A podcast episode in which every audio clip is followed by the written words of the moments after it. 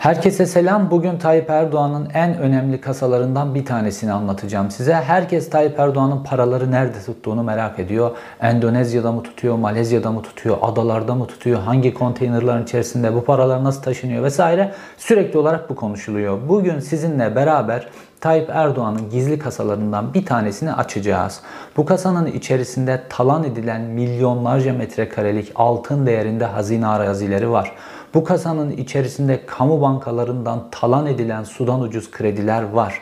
Bu kasanın içerisinde batırılmaya çalışılan şirketler var. Bu kasanın içerisinde Adana Şakirpaşa Havalimanı'ndan Cezayir'e taşınan uçaklar dolusu para var. Bu kasanın içerisinde Koç grubuna öykünmeler var. Bu kasanın içerisinde yolsuzluk, hırsızlık, şantaj, montaj, infaz her şey var bu kasanın içerisinde. Bugün hep beraber bu kasayı açacağız ve birileri domates ülkesi Türkiye'de artık domates alırken, eli titrerken birilerinin malı nasıl götürdüğüne şahit olacaksınız. Yine bilgi dolu, yine dop dolu bir videoyla karşınızdayım.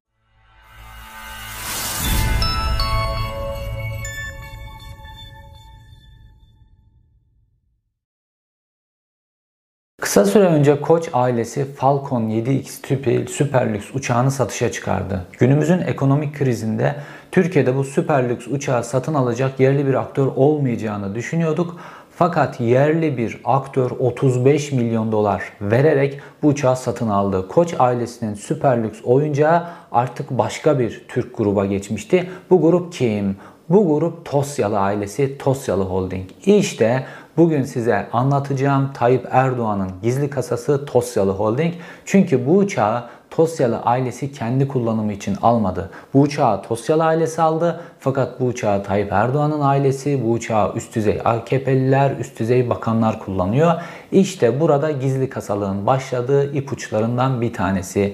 Fakat adım adım Tosyalı'nın nasıl büyütüldüğü, nasıl dev haline getirildiği, küçük bir yerel işletmeyken bir anda küresel çapta bir deve nasıl getirildiği dev haline ve bunun üzerinin nasıl örtüldüğü, nasıl gizlendiğine ilişkin bütün detayları vereceğim. İnanılmaz bir yolsuzluk, vurgun, talan hikayesiyle karşı karşıya kalacaksınız. Fakat her şeyin başlangıç noktası var. Tosyalı küçük bir grupken, kendi halinde bir grupken bir başlangıç noktası var ve o başlangıç noktasından itibaren de dünya tarihinde görülmemiş bir büyüme var. Şimdi beraber başlangıç noktasına gidelim. Tosyalı ailesi soba borusu üretimi yapan kendi halinde küçük bir e, işletmeydi. Bir baba ve onun 3 tane oğlundan oluşan bir atölyeden ibaretti. Daha sonra Fuat Tosyalı bunu bir adım öteye taşıyarak Hatay bölgesinde, İskenderun bölgesinde pek çok demir çelik fabrikası bulunması gibi küçük bir demir çelik fabrikasıyla yola koyuldu. Sonrasında kısa bir cezaevi sürecinde tanıştığı bir iş adamı ve ondan aldığı birkaç distribütörlükle kendi halinde yine yerel ölçekte bir şirket seviyesindeydi. Fakat 2008 yılına geldiğinde şirketi vuran büyük bir dalga oldu. Çünkü 2008 yılında dünyayı bir ekonomik kriz sarsmıştı ve bu ekonomik kriz özellikle demir çelik fabrikalarını çok şiddetli biçimde sarsmıştı. Pek çok demir çelik fabrikası iflas etmişti. İşte Tosyalı'nın demir çelik fabrikaları da şirketler grubu komple batma noktasına gelirken başlarına bir talih kuşu kondu. O talih kuşunun ismi Sadullah Ergin. Sadullah Ergin dönemin Adalet Bakanı ve Hatay Milletvekili. Tayyip Erdoğan o günlerde 2009 yılında 2008 krizinin hemen sonrasında demir çelik fabrikalarını kelepir olarak satın almak çok büyük bir fırsattı. Ve demir çelik sektörü de Tayyip Erdoğan'ın ilgisini çekiyordu. Birincisi fabrikalar o süreçte çok kelepirdi. İkincisi de demir çelik fabrikalarında sürekli nakit döndüğü için paraları buradan döndürmek son derece kolay ve rahat bir sistemdi. Ve Tayyip Erdoğan'ın demir çelik sektörüne bu ilgisini Sadullah Ergin dönemin Adalet Bakanı Sadullah Ergin Tosyalı Holding'le Tayyip Erdoğan'ı tanıştırarak sağladı. Bundan sonra Tayyip Erdoğan İskenderun Hatay bölgesine girmiş oldu. Yani yılda milyonlarca, on milyonlarca ton demir çeliğin eritildiği, üretildiği bölgeye Tayyip Erdoğan girmiş oldu Tosyalı ailesi üzerinden. Ve o güne kadar Tayyip Erdoğan'la tanışıncaya kadar kendi halinde bir işletme olan Tosyalı grubu bir anda Türkiye'nin devi hatta dünya sıralamasına girebilecek bir deve çok kısa süre içerisinde dönüştü ve Tosyalı Holding'in büyümesi için bazı imkanlar oluşturuldu. Bu imkanlar Tayyip Erdoğan kendisinin cebinde bulunan oraya buraya e, sakladığı paraları getirip de Tosyalı Holding'e enjekte etmedi. Önce sistemin kurulması lazımdı buranın üzerinden paranın çevrilmesi için ve bu sistemde devletin imkanlarıyla kuruldu. Nasıl mı? Her şey devletten. Sizi de zengin yapabilirler, beni de zengin yapabilirler bu sistemle. Cebinizde hiçbir para olmasına da gerek yok. İş bilmenize de gerek yok. İş bilen yöneticileri getirirsiniz. Hazine arazisi devletten. Önce Tosyalı ailesine İskenderun'da çok büyük hazine arazileri tahsis ettiler. İskenderun, İskenderun organize sanayi bölgesinde. Hatta bu arazilerden bir tanesi denize sıfır, arkası orman 500 dönümlük bir arazi. Bu araziyi Tosyalı Holding'e bedelsiz olarak fabrika kurması için tahsis ettiler. Yetmedi. Bu arazinin üzerine kurulacak kaynak da öz kaynak değil. Öz kaynağınız olması lazım ya da bir yerden kredi bulmanız lazım ki size bu tahsisat yapılsın. Önce tahsisatı yaptılar. Yetmedi. Kamu bankalarından çok ucuz biçimde Tosyalı Holding'e bu fabrikayı kurması için kredi verdiler. Hani böyle bu ucuz dolarlar nereye gitti filan tartışılıyor ya. İşte bu ucuz dolarlar bu şekilde kullanılıyor. Ucuz krediler bu şekilde kullanılıyor. Sonrasında Tosyal Holding o kadar hormonlu büyümeye başladı ki artık İskenderun'daki organize sanayi bölgesi Tosyal Holding'e yetmemeye başladı. Ve Osmaniye Organize Sanayi Bölgesi aslında sadece Tosyal Holding için kuruldu. Oraya da yerleşti. Bütün her şey, bütün ipler orada elinde. Fakat bu da yetmedi. Sürekli olarak büyüyor. Sürekli olarak kamu imkanları var. Bu sefer Tosyalı Holding devletin karşısına şöyle bir talep yazısıyla geldi. Ben artık kendi limanımı yapmak istiyorum.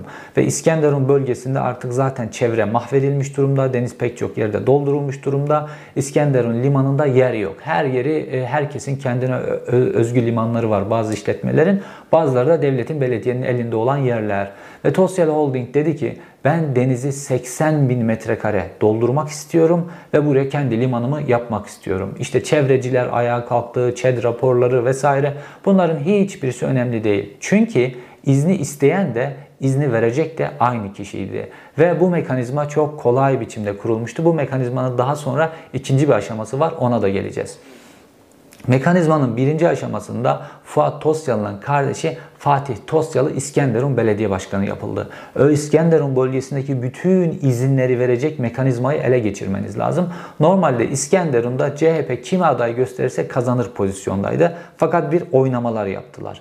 İskenderun'da CHP'nin full çekeceği mahalleleri aldılar seçim bölgeleriyle oynayıp bunu ta 50 kilometre uzaktaki Arsuz denen bir ilçe var. Oraya bağladılar. Dolayısıyla bu bölge değişimleriyle öyle bir oynadılar ki İskenderun'un siyasi aritmetiğiyle kıl payı da olsa Fatih Tosyalı İskenderun Belediye Başkanı seçildi. Ondan sonra 80 bin metrekare denize dolgu iznini Fatih Tosyalı istedi. 80 bin metrekare denize dolgu iznini pardon Fuat Tosyalı istedi. 80 bin metrekare denize dolgu izni de kardeşi belediye başkanı kardeşi Fatih Tosyalı verdi. Aslında 80 bin metrekareden ibaret değil. Gerçek raporlar yani gerçek yaptıkları fizibilite çalışmaları denizi 250 bin metrekare dolduracaklar. Fakat ilk etapta 80 bini aldılar. Sonra parça parça büyütüp orada 250 bin metrekare denizi dolduracakları bir rant alanı oluşturacaklar.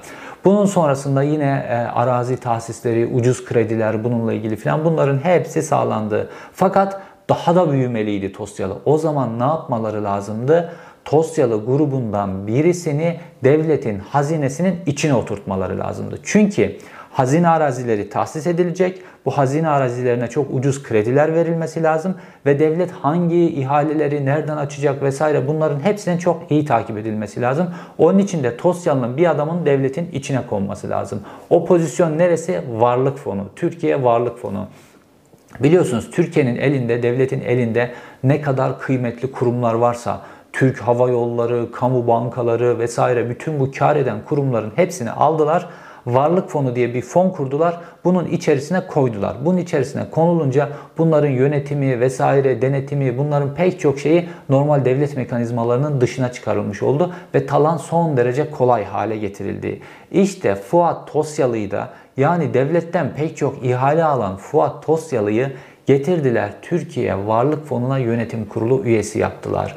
Bu noktadan sonra Fuat Tosyalı hem devletten ucuz kredi isteyen hem de Varlık Fonu Yönetim Kurulu olarak o kamu bankalarını yöneten kişi olarak bu ucuz kredileri veren pozisyona geldi ve talan inanılmaz biçimde hızlandı bu noktadan sonra.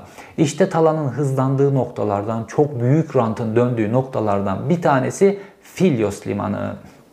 Adım adım size Türkiye'nin neresinde nasıl talanlar yapmışlar, hatta bunu uluslararası boyuta nasıl taşımışlar, uçaklarla paralar nasıl gitmiş gelmiş bunların hepsini anlatacağım. Fakat önce bu Filyos limanında eşine benzerine rastlanmamış vurgun hikayesine gelelim. Filyos limanı önemli çünkü Türkiye'nin üçüncü büyük limanı olma durumunda ve Filyos limanının geleceği son derece açık. Şimdi bu Filyos limanı aslında sadece bir limandan ibaret değil.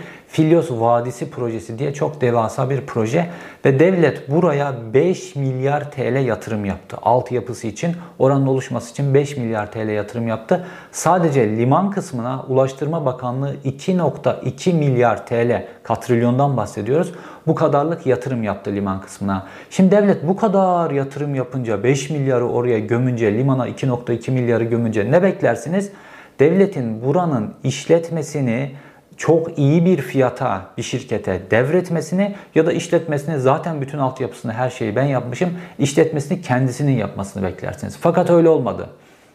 Sanayi Bakanı Mustafa Varank'ın tek bir imzasıyla ihalesiz, şartnamesiz tek bir imzasıyla Filyos limanının işletme ve yönetim hakkı Tosyalı Holding'e Fuat Tosyalı'ya verildi. Yani bütün yatırımı devlet yapmış, işletme işini Tosyalı Holding'e veriliyor. Ve Tosyalı Holding'in nasıl bir şirketine? 6 gün önce kurulmuş bir şirketine. Ve o kadar aleni yapıyorlar ki ismini artık Tosyalı Holding şirketin ismini de Tosyalı liman işletmesini yönetim bilmem ne filan şeklinde yani alacağı işin ismi şeklinde şirketin ismini de koymuş. Bu şekilde Tosyalı Holding bu limanı aldı. Bu limanın zaten çok büyük bir ticari potansiyeli var bu limanın. Fakat bu limanın esas olarak çok daha önemli bir misyon olacak ve bu misyonu da doğrudan Tayyip Erdoğan ayarladı.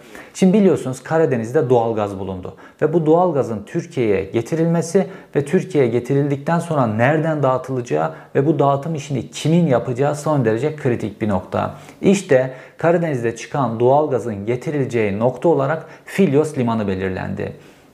199 kilometreden doğalgaz getirilip Filyos limanına bırakılacak. Ondan sonra Türkiye'ye dağıtılacak. İşte bu dağıtım işini kontrol edecek kişi de Filyos limanının işletmesini elinde bulunduran grup. Dolayısıyla geleceği çok parlak. Bu işi de Fuat Tosyalı'ya vermiş oldular mı? Şimdi ben Fuat Tosyalı, Tosyalı Holding diyorum ya. Tosyalı Holding diye bir şey yok aslında. Buradaki bütün işler, bütün vurgunlar Tayyip Erdoğan'ın. Bunların hepsi Tayyip Erdoğan için yapılıyor. Gizli kasa. Sadece geçici bir emanetçi o Fuat Tosyalı ve Tosyalı Holding. Bu şekilde bakın. Birazdan bunun nasıl böyle olduğuna ilişkin örnekler de vereceğim size. Fakat yetmedi. Önce liman limanın işletmesini aldılar. Sonra doğalgazla ilgili hakkı buraya verdiler. İçini dolduruyorlar sürekli. Böyle bir şey ucuz alıp içini doldururlar sürekli. Sonra bunu aldılar. BMC örneğinde birazdan silah meselelerinde bunu daha iyi anlayacaksınız. Daha sonra bu doğalgazı Karadeniz'de 199 kilometreden e, Filyos limanına getirecek çelik boru hattı var. Bu işi kim yapacak? Devasa çelik borular ve 199 kilometre. Bunun da ne yapılması lazım? İhaleyle yapılması lazım bu işinde. Fakat ihale olursa Tosyalı grubu, Tosyalı Holding dezavantajlı durumda olacaktır. Neden? Çünkü o Zonguldak bölgesine yakın başka demir çelik fabrikaları var. Türkiye'nin en ünlü demir çelik fabrikaları. Dolayısıyla bunlar bu işi alacaklardı. Çünkü Tosyalı'nın bu devasa boyuttaki çelik boruları ürettiği fabrika ta 880 kilometre uzakta İskenderun bölgesinde. Dolayısıyla devasa çelik boruları 880 kilometre taşımanın her birini bir tırla iki tırla taşımanın çok büyük bir maliyeti var. Tosyalı Holding bu ihalede bu maliyetler nedeniyle dezavantajlı duruma gelecekti ve iyi fiyat veremeyecekti. Ee, dolayısıyla bu işin ihalesiz halledilmesi lazımdı. Ve yine bu 190 kilometrelik boru hattı işi ihalesiz olarak Tosyalı Holding'e verildi. Bu işi de kapatmış oldular. Yani dağıtımı, limanın işletmesi, boru işi vesaire bunların hepsini Tosyalı'ya ihalesiz olarak verdiler. Birazdan bu boru işinde Tayyip Erdoğan'ın bir şirketi neden hedef aldı ve Tosyalı Holding eliyle o şirketi nasıl batırdığına ilişkin detaylara da geleceğim.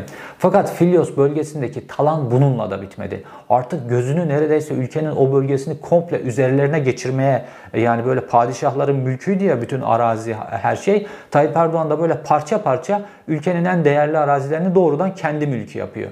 Ondan sonra arazi tahsisleri, arazilerin hibe edilmesi meselesi başladı Filyos bölgesinde ki milyarlarca dolar değerinde araziler normal şartlarda. Şimdi liman bölgelerinde arazilerinizin olması son derece önemli çünkü altından değerli oluyor.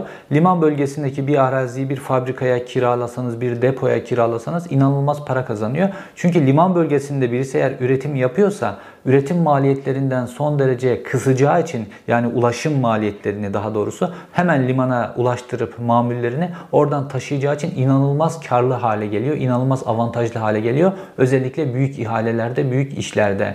Dolayısıyla limanın etrafındaki bütün araziler çok değerli. Fakat çevrede yerleşim yerleri var, o var, bu var. Çok fazla yayılamazsınız. Kısıtlı bir alan. Dolayısıyla buradaki arazileri kimin toplayacağı son derece önemliydi. İşte Filyos limanının hemen dibindeki devasa bir araziyi hazine doğrudan yine tek imzayla 49 yıllığına Tosyalı Holding'e hibe etti. Tosyalı Holding'e verdi. Ne için? Üzerinde sanayi tesisi kuracağı için, istihdam yaratacağı için. Şimdi istihdam üretmek şu bu kılıflarına verince araziyi bedelsiz olarak tahsis ediyorsunuz. Tamam Diyelim ki bir firmaya bu araziyi verdiniz, oraya bir fabrika kuracak, istihdam oluşturacak. Bu firma öz kaynaklarıyla ya da kendisinin özel sektörden bulacağı kredilerle bunu yapması lazım. Yok. Burada herkes çünkü Tosyalı Holding'in patronu Tayyip Erdoğan Varlık Fonu'nun içerisine koymuş. Yani hırsız içerideyse kapı kilit tutmaz hikayesi bu şekilde işliyor. Dolayısıyla buranın üzerine bir gübre fabrikası kurmaya karar verdiler ve bu arazinin üzerine kurulacak gübre fabrikasının yatırım bedeli 1.2 milyar dolar. Şimdi bakın 1.2 milyar dolar bugünün parasıyla neredeyse 16-17 e, milyar TL yapıyor. 16-17 katrilyon yapıyor. Olayların büyüklüğünü görebiliyor musunuz? Araziyi devlet veriyor bedava.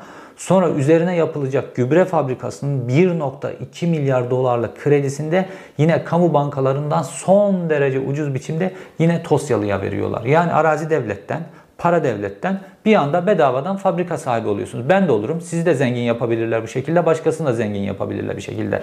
Yani e, ödemeler çok düşük. Son derece avantajlı bir bölgede. Limanın dibinde. Dolayısıyla maliyetler son derece düşük. Hemen limandan gemilere aktarıp dünyanın istediğiniz yerine gönderebilirsiniz. Son derece avantajlı. Bu araziyi bunlara tahsis ettiler mi? Krediyi de verdiler mi? Verdiler. Yetmedi.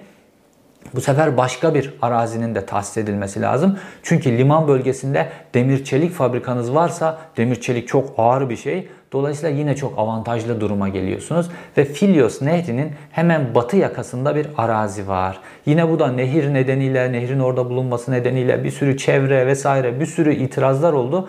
Fakat burayı tuttular demir çelik üretim e, yeri yapılabilecek statüye çevirdiler. Ve Filyos limanının, Filyos nehrinin batı yakasındaki 51 hektarlık bu devasa araziyi de toz çeliğe bedava tahsis ettiler. Üzerine demir çelik fabrikası kurması için. Demir çelik fabrikasının kredisi nereden?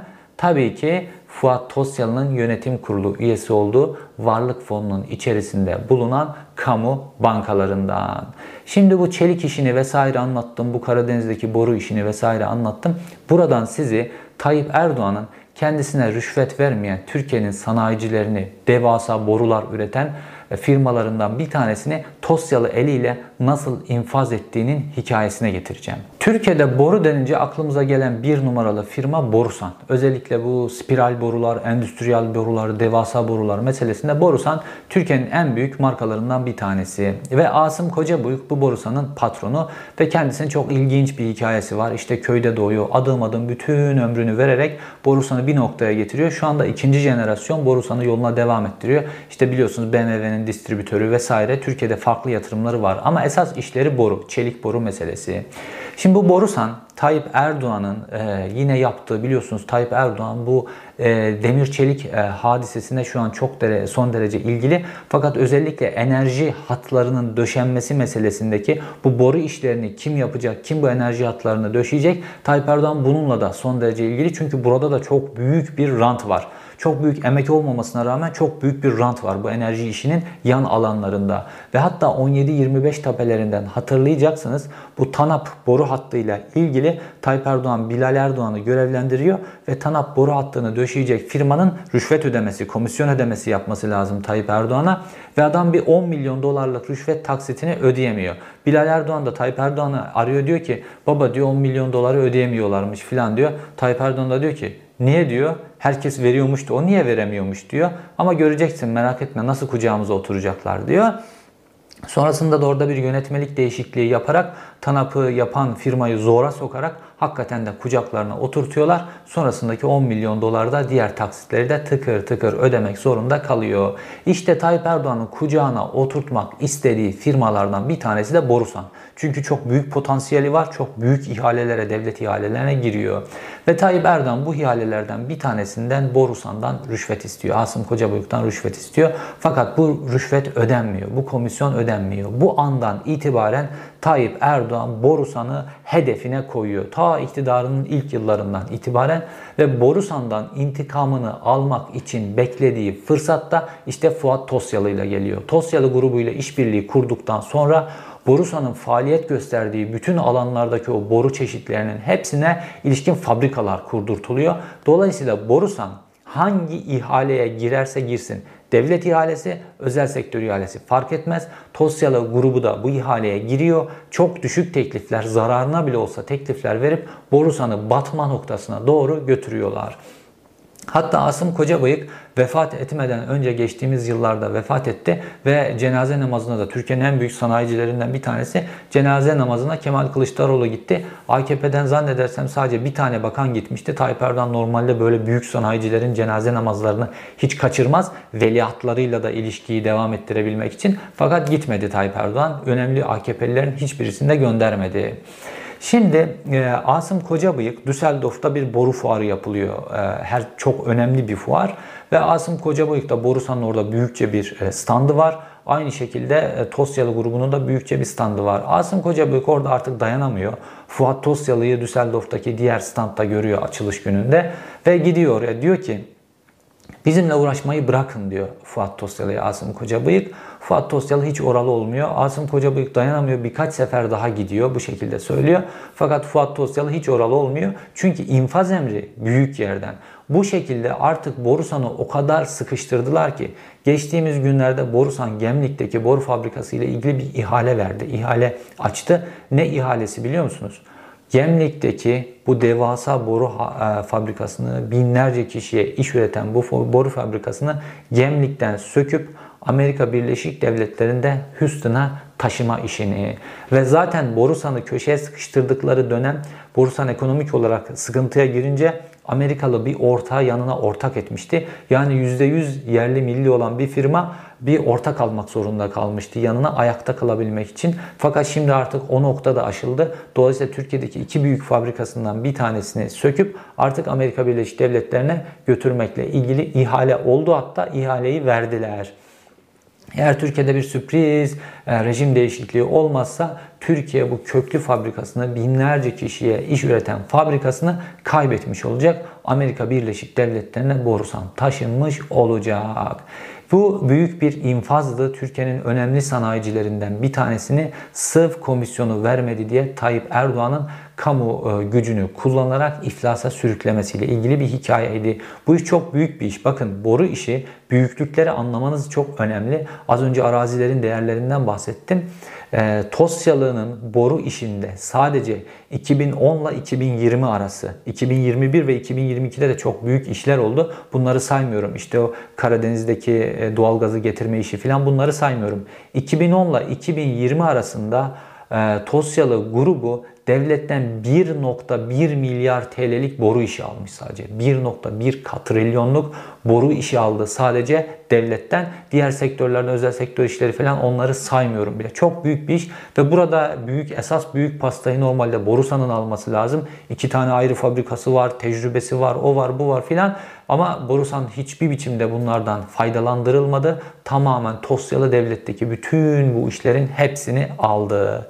Şimdi gelelim daha büyük bir infaz meselesine. Bu sefer çünkü Türkiye'nin savunma sanayisi infaz edildi. Yine Tosyalı kullanılarak ve Türkiye'nin savunma sanayindeki önemli şirketlerinden bir tanesi BMC ve onunla bağlı olarak Altay tankı meselesi nasıl Tayyip Erdoğan tarafından Tosyalı'nın kucağına bırakıldı. Yani Tayyip Erdoğan aslında bunu nasıl kendi üzerine geçirdi. Bunu bunun hikayesine gelelim. Bu BMC işi çok önemli çünkü BMC'nin de Türkiye'nin en büyük sanayi kuruluşlarından bir tanesi. BMC'nin de alınıp Tosyalı'nın içerisine konulmasıyla birlikte işte Tosyalı enerji alanında, demir çelik alanında, liman işletmeciliği alanında bir de bu BMC gelinde bu sanayi de eklenince Tosyalı hakikaten Koç grubuyla yarışacak noktaya geldi. Belki o yüzden de Koç grubunun uçaklarını satın almaya başladılar. Lüks uçaklarını satın almaya başladılar. Artık aynı ligdeyiz demek için belki de.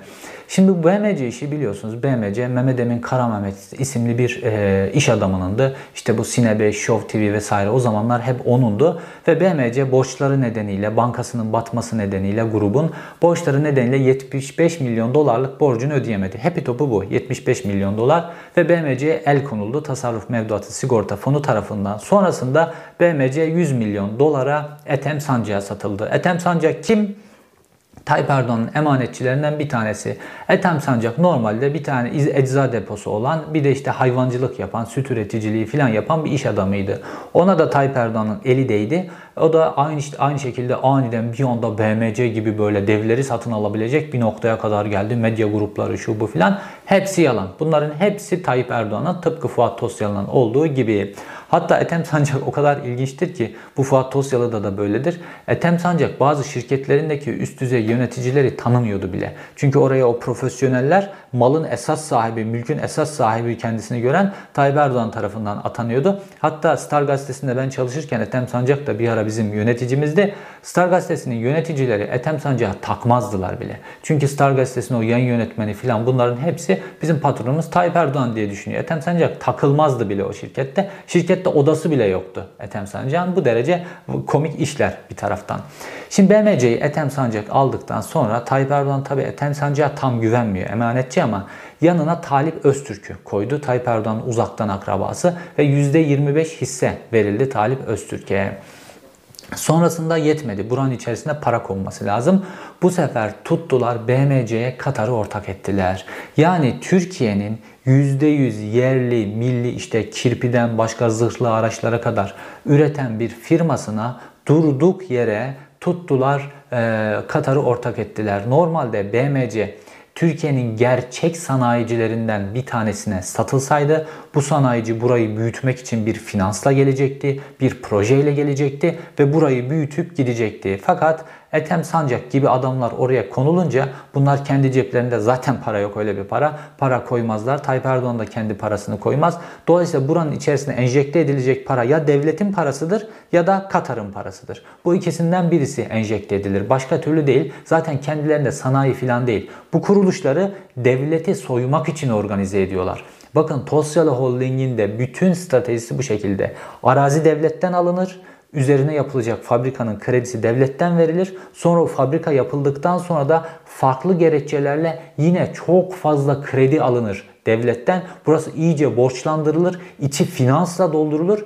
En ufak bir panik anında bütün bu finans çekilerek kaçılmak için. Birazdan bunu Cezayir örneğinde nasıl Tayyip Erdoğan'la beraber Tosyan'ın yaptığını size anlatacağım.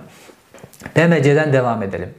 BMC'ye Katar %49 ortak yapıldıktan sonra BMC'nin içerisinde biraz finans doldu. Fakat yetmedi. Devletin finansını da buranın içerisine akıtmaları lazım. BMC'yi büyütmeleri lazım. Devlet eliyle 100 milyon dolara satılmış BMC nasıl büyütüldü? Normalde devlet kendisi bu büyütmeyi kendi firmasına yapabilirdi. Elinde tutabilirdi bu firmayı ama yok. Şimdi önce tuttular Altay tankı projesini Koç grubunun elinden aldılar ve BMC'ye verdiler. Normalde bu Altay tankının prototipini dahi Koç grubu üretmişti. Fakat Koç grubunun bütün proje vesaire Koç grubuna yaptırdılar sonra elinden aldılar. Ve Koç grubundan alınıp BMC'ye verildikten sonra BMC inanılmaz değerlendi. Neden?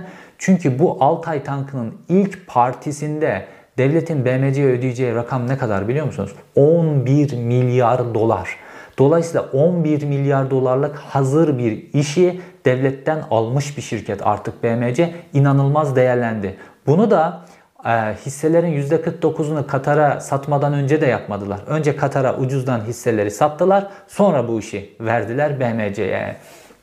Tabi tank fabrikası işi verilince yine özel sermaye yok. Bu tankın üreteceği fabrika için bir arazi lazım. Tuttular devletin altın değerinde 2.2 milyon metrekare arazisini tuttular e, BMC'ye tahsis ettiler bedelsiz olarak. Ne üzerinde tank üretilecek imiş. Bu sebeple bu tahsisatı yaptılar. Yetmedi. Orada üretimi yapması için artık ucuz krediyi de geçtiler. Tank işi olunca kimsenin sesi de çıkmıyor ya. İşte milli savunma şu bu vesaire diye. 1.1 milyar TL e, teşvik verdiler BMC'ye bu tankı üretmesi için. O günkü değeriyle 250 milyon dolar teşvik verdiler. Dolayısıyla artık bu tankı üretebilecek sermayeyi de bir bakıma BMC bulmuş oldu. Bu işte SSK primleri, vergi primleri, vergi sıfırlanmaları vesaire bunları saymıyorum bile. Doğrudan 250 milyon dolarlık 1.1 milyar TL'lik teşviki o dönem verdiler BMC'ye. Tabi bununla da yetmedi. Artık daha da içini doldurmaları lazım bu şirketin ki değerlensin. Türk Silahlı Kuvvetleri'nin elinde İstanbul'a yakın Arifiye'de bir tank palet fabrikası var. Bu tank palet fabrikasını aldılar. Ücretsiz olarak 25 yıllığına BMC'ye hibe ettiler. Yani ne yapacak BMC? Oradaki fabrikanın imkanlarını kullanarak Altay tankını üretecek. Yani bedavadan makine, teçhizat, işçiler, iş gücü, know-how her şeyi bedavadan veriyorsunuz. Krediyi de veriyorsunuz, araziyi de veriyorsunuz, ihalesiz olarak tank işini de veriyorsunuz. Her şeyi veriyorsunuz. Ondan sonra bütün imkanlarla tanklar üretecek bir de 11 milyar dolar size üstüne para alacak. Bu Arifiye'deki Türk Silahlı Kuvvetleri'nin tank palet fabrikasına verdiler mi? BMC'nin içi doldu. iyice doldu. Doldukça doldukça da Katar %49 ortak ya Katar'ın cebi de doluyor. Devletin her şeyi oraya koyuyor. Bir Katar'ın cebi doluyor bir de Tayyip Erdoğan'ın cebi doluyor. İkisinin cebi doluyor. Kaybeden kim? Devlet, millet. Bu şekilde BMC'nin içini iyice doldurduktan sonra Tayyip Erdoğan'ın kullanıp attığı iş adamları listesinde olan Ethem Sancı'ya artık Tayyip Erdoğan oradan çıkarmaya karar verdi. Ve Ethem Sancı'ya dedi ki elindeki %1.51 hisse kendisi ve Talip Öztürk'ün ikisinin hissesi %51 pozisyonda. Bu %51 hisseyi Tosyalı'ya devredecekti. Ne kadara? 400 milyon dolara. Yani o kadar komik rakamlar ki 11 milyar dolarlık iş cepte kirpi ihaleleri vesaire Türk Silahlı Kuvvetleri aldığı pek çok zırhlı araç meselesi falan bunlar işte ve bu kadar arazi tahsis edilmiş. Türk Silahlı Kuvvetleri'nin bir fabrikası 25 yıllığına vermiş. Milyarlarca dolarlık değerde bir firma normal şartlarda haline gelmiş BMC. Ama 400 milyon dolara %51 kontrol hissesi dahil bunların hepsini Fuat Tosyalı'ya verdirttiler. Dolayısıyla oldu mu Fuat Tosyalı devasa bir dev haline geldi. Türkiye'nin en büyük sanayi kuruluşlarından bir tanesi haline Koç grubuyla rekabet edecek noktaya Tosyalı grubu geldi. Şimdi gelelim bu grubun Cezayir'de çevirici, çevirdiği dümenlere. Çünkü bu Cezayir'de çevirdiği dümenler işte Türkiye'deki bütün bu yolsuzlukları, vurgunları yaptıkları dümenin en sonunda tehlike anında ne yapacaklarına ilişkin bize çok önemli bir ipucu veriyor ve paralarla taşınan, e, uçaklarla taşınan paralar konusunda da bize çok önemli bir delil, geleceğin yargılamalarında çok önemli bir delil vermiş durumda. 2013 yılına geldiğimizde Tosyal Holding bir anda gözünü Cezayir'e dikti. Normalde hani dil bilmez, yol bilmez, kendi halinde küçük bir e, işletmenin sahipleri bir anda uluslararası bir oyuncu olmaya karar verdiler demir çelik sektöründe ve gözlerini Cezayir'e diktiler ve Cezayir'de Tosyalı Algeray isimli devasa bir fabrika kurulmasıyla ilgili bir karar verdiler. Normalde o dönem Cezayir'in yöneticisi olan Abdülaziz Büteflika'nın Tayyip Erdoğan'la arası iyi. İkisi de benzer yöneticiler. Zaten şu anda kendisi yolsuzluktan dolayı içeride. Benzer yöntemleri kullanan kişiler. Dolayısıyla film fırıldağı aslında beraber çeviriyorlar. Fakat beklemedikleri bir şey oluyor Arap Baharı. Ve e, Tosyalı Holding Cezayir'de devasa bir demir çelik fabrikası kuruyor. Çünkü bu demir çelik fabrikasında çok kar elde etmesi için sistemi bu aynı zamanda Cezayir'de Tayyip Erdoğan'la birlikte çalışan yolsuz yönetim kuruyor. Şimdi Cezayir'de hurdanın yurt dışına çıkartılması yasak. Şimdi hurda yurt dışına çıkartılması yasak olunca bunu ihraç edemediğiniz için rekabet koşulları oluşmuyor. Dolayısıyla yurt içinden çok ucuza satmanız lazım. Şimdi demir çelik fabrikalarında da en önemli e, gider kaynağı %80 ile maliyet kaynağı hurda satın almak. Sonrasında işte enerji var. Fakat Cezayir'de de doğalgaz çok ucuz olduğu için dolayısıyla %5 gibi sudan ucuz bir maliyetle bu enerjiden de kurtuluyorsunuz. Cezayir'de çok ucuz normalde doğalgaz. Dolayısıyla buraya bu devasa fabrika kuruldu. İşte demir çelik e, ihracının yasağı nedeniyle de yurt içindeki cezaevin içindeki bütün e, hurda ihracı yasağı nedeniyle cezaevin içindeki bütün hurdalar toplandı. Doğalgaz vesaire. Tosyalı Algeray Cezayir'de inanılmaz büyümeye başladı. Fakat beklenmedik bir hadise gerçekleşti. Normalde Arap Baharı 2011 yılından 2010 yılından itibaren yavaş yavaş Arap kıyılarını vurmaya başlamıştı. Fakat Cezayir'e biraz geç geldi. 2018'lere doğru Cezayir'e gelmeye başladı. Ve 2018'de de yavaş yavaş Cezayir'de hareketlenmeler başlayınca bu yolsuz yönetim ve onunla birlikte film fırıldağı çeviren Tayyip Erdoğan benzer sistematiklerini yine orada da uyguladılar. Sizlerin sağlığınız, Comment allez-vous Comment va votre santé daha ileri nasıl getirebiliriz onun gayreti içerisindeyiz. Nous essayons et l'Algérie. Geçen yıl geldiğimde malum Salar kardeşimizle burada görüşmelerimizi yapmıştık.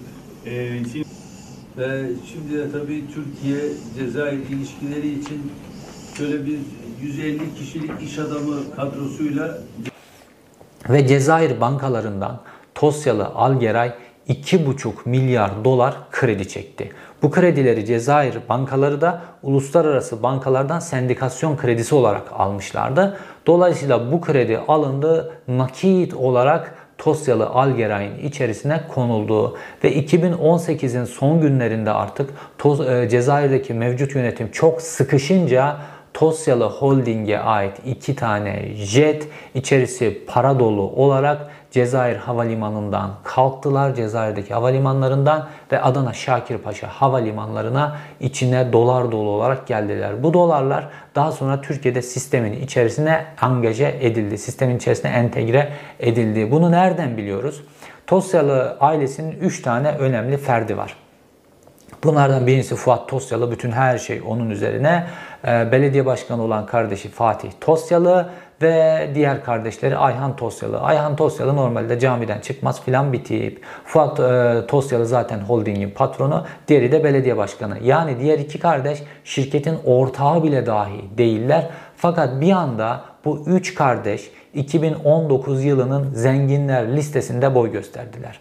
O güne kadar ne 2018'de na- ne öncesinde bu üç kardeş şahsi varlıklarıyla biliyorsunuz Türkiye'de zenginler listesi yayınlanır her sene ve buranın genelde en zirvesinde işte Rahmi Koç, Murat Ülker filan olur ve bu zenginler listesinde çok az değişimler olur. Fakat bir anda bu üç kardeş bir anda zenginler listesine girdiler böyle 19. sıradan 20. sıradan filan girdiler ve üzerlerindeki şahsi varlıkları nakit 1.4 milyar dolar, 1.2 milyar dolar, 1. böyle rakamlar hep milyar doların üzerinde rakamlarla bir anda girdiler. Şimdi bu bilgiyi kafanızda tutun çünkü bir sene sonra üçü birden buhar olacak. Niye? Buhar olduklarına da geleceğim.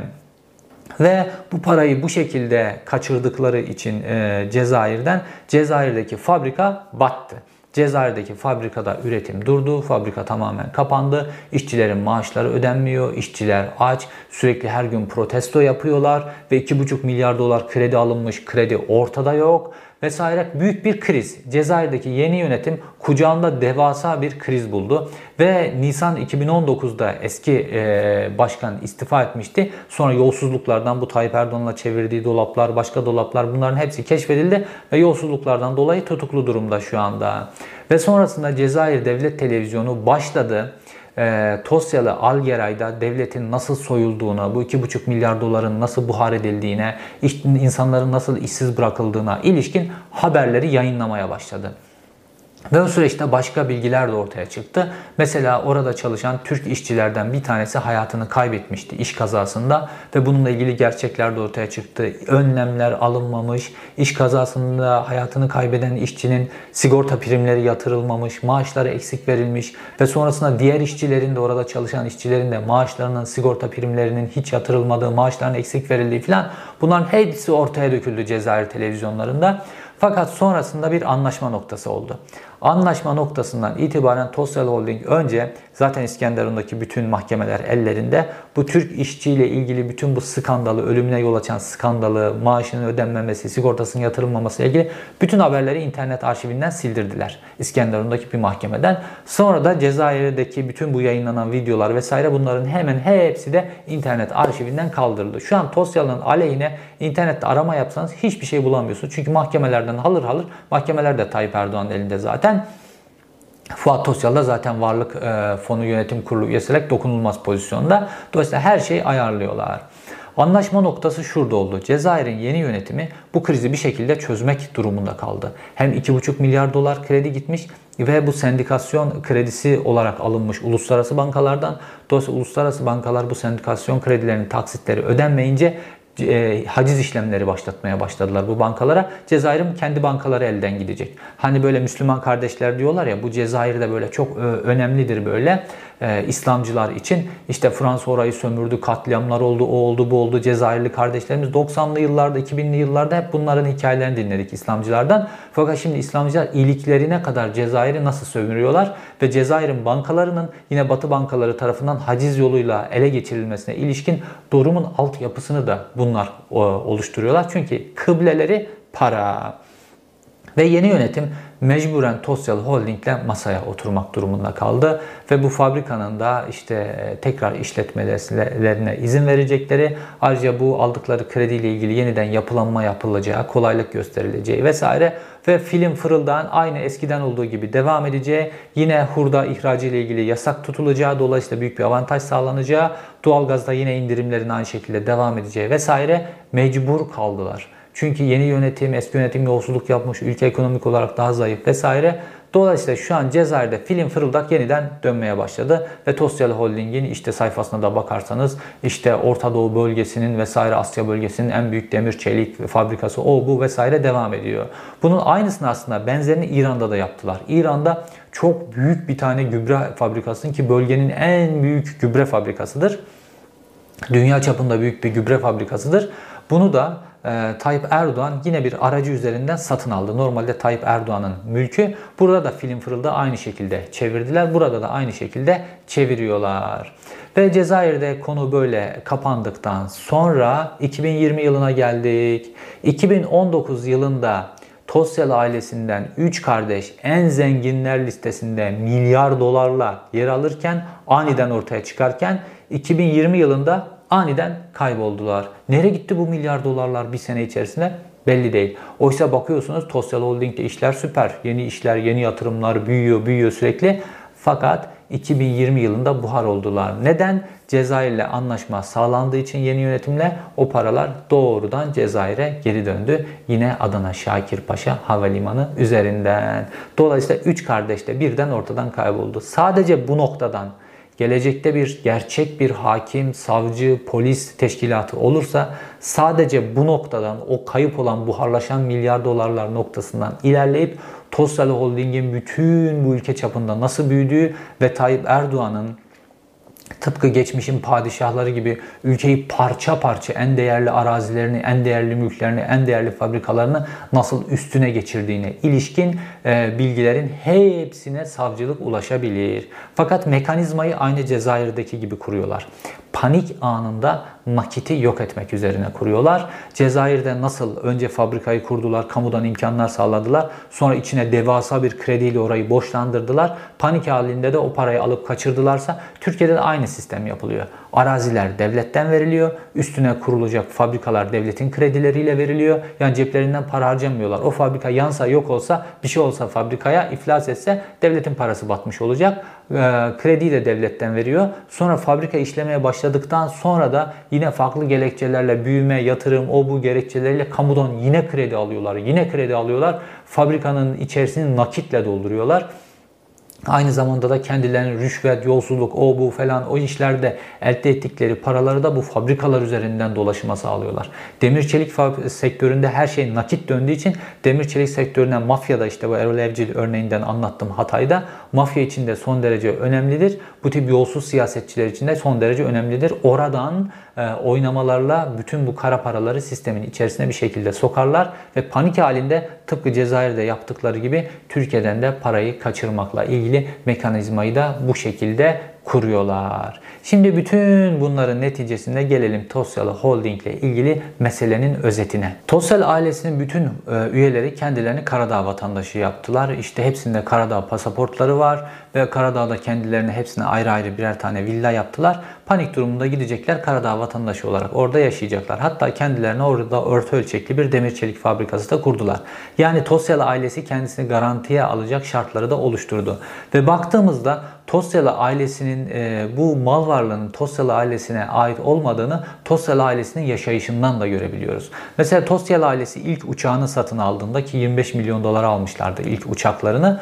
Bu uçağı Tosyalı ailesinin fertleri kullanmıyorlardı. Bu uçağı Tayyip Erdoğan'ın ailesinin üyeleri, Tayyip Erdoğan'ın kızı, torunları bunlar kullanıyordu. AKP'nin üst düzey yöneticileri, bazen bakanlar kullanıyordu. Onlardan sıra kalırsa Tosyalı ailesi kullanıyordu. Uçağın bütün masrafları da holding tarafından karşılanıyordu. Şimdi Koç Holding'in uçağını satın aldılar. O böyle Koç Holding'in o süper lüks uçağının ön tarafında Koç logosu vardı. Şimdi o logo çıktı. Koç Holding'in e, logosunun yerini kuyruktaki Tosyalı Holding'in logosu yer aldı. Şimdi artık Tayyip Erdoğan'ın ailesinin üyeleri, Tayyip Erdoğan'ın torunları, üst düzey AKP'liler Koç ailesi hangi lüks içerisinde yaşıyorsa o lüksü tadacaklar. Çünkü sürekli olarak onlara bir özenme var. Koç ailesine böyle Cumhuriyet'in eski sanayicilerine, köklü sanayicilerine vesaire bu beyaz Türklere daha doğrusu sürekli olarak bir özenme var. Onların zevklerini devam ettiriyorlar. Ve baktığımızda Koç Holding işte Falcon 7X'i sattı. Falcon 8X satın aldı Koç ailesi.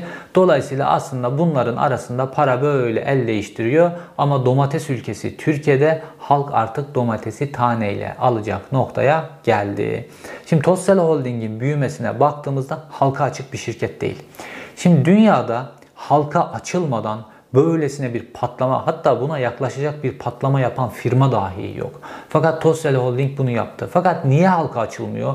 Bu kadar büyük değerler var ellerinde, fabrikalar var. Halka açılsa milyarlarca dolar para toplayacak. Niye halka açılmıyor?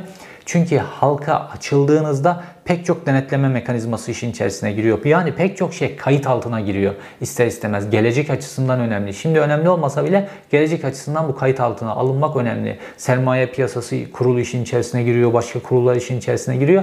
Dolayısıyla halka açmıyorlar. Bütün bu denetimden kaçırmak için. Nasıl varlık fonunda pek çok şey denetimden kaçırdılar. Burada da bütün o dönem film fırıldağı denetimden kaçırmak için Tosyalı Holding'i halka açmıyorlar. Dünyada bu noktaya gelmiş ve halka açılmamış başka bir şirket bulamazsınız. Ama Tosyalı e, Holding böyle. Tosyal ailesinin fertlerinin yaşamına da baktığımızda böyle yine kendi böyle eski arkadaşları falan var. Onlarla falan takılıyorlar. Böyle şirketlerle o şirketlerin büyümeleri, yaptıkları hamleler, şunlar bunlar filan böyle bazen demeç veriyorlar medyada filan ama böyle Fuat Tosyalı sadece. Bunun dışında böyle aile fertlerinin filan ya da böyle işte hiçbir şirketlerin yönetimiyle vesaire ilgilerinin olmadığını görüyoruz. Dediğim gibi uçakları bile kendileri kullanmaya kullanmadıkları noktadalar. Fakat Tayyip Erdoğan sürekli olarak böyle kişiler kullanır. İşte Tayyip Erdoğan'ın kasaları, o hep merak edilen kasalar var ya, işte konteynerların içinde paraları bir yere mi gömüyor, adaları mı kaçırıyor, ne yapıyor? Tayyip Erdoğan bu şekilde oluşturuyor. Bu şekilde isimler, bu şekilde isimlerin üzerine uluslararası fonlar, Katar'da bazı fonlar var vesaire.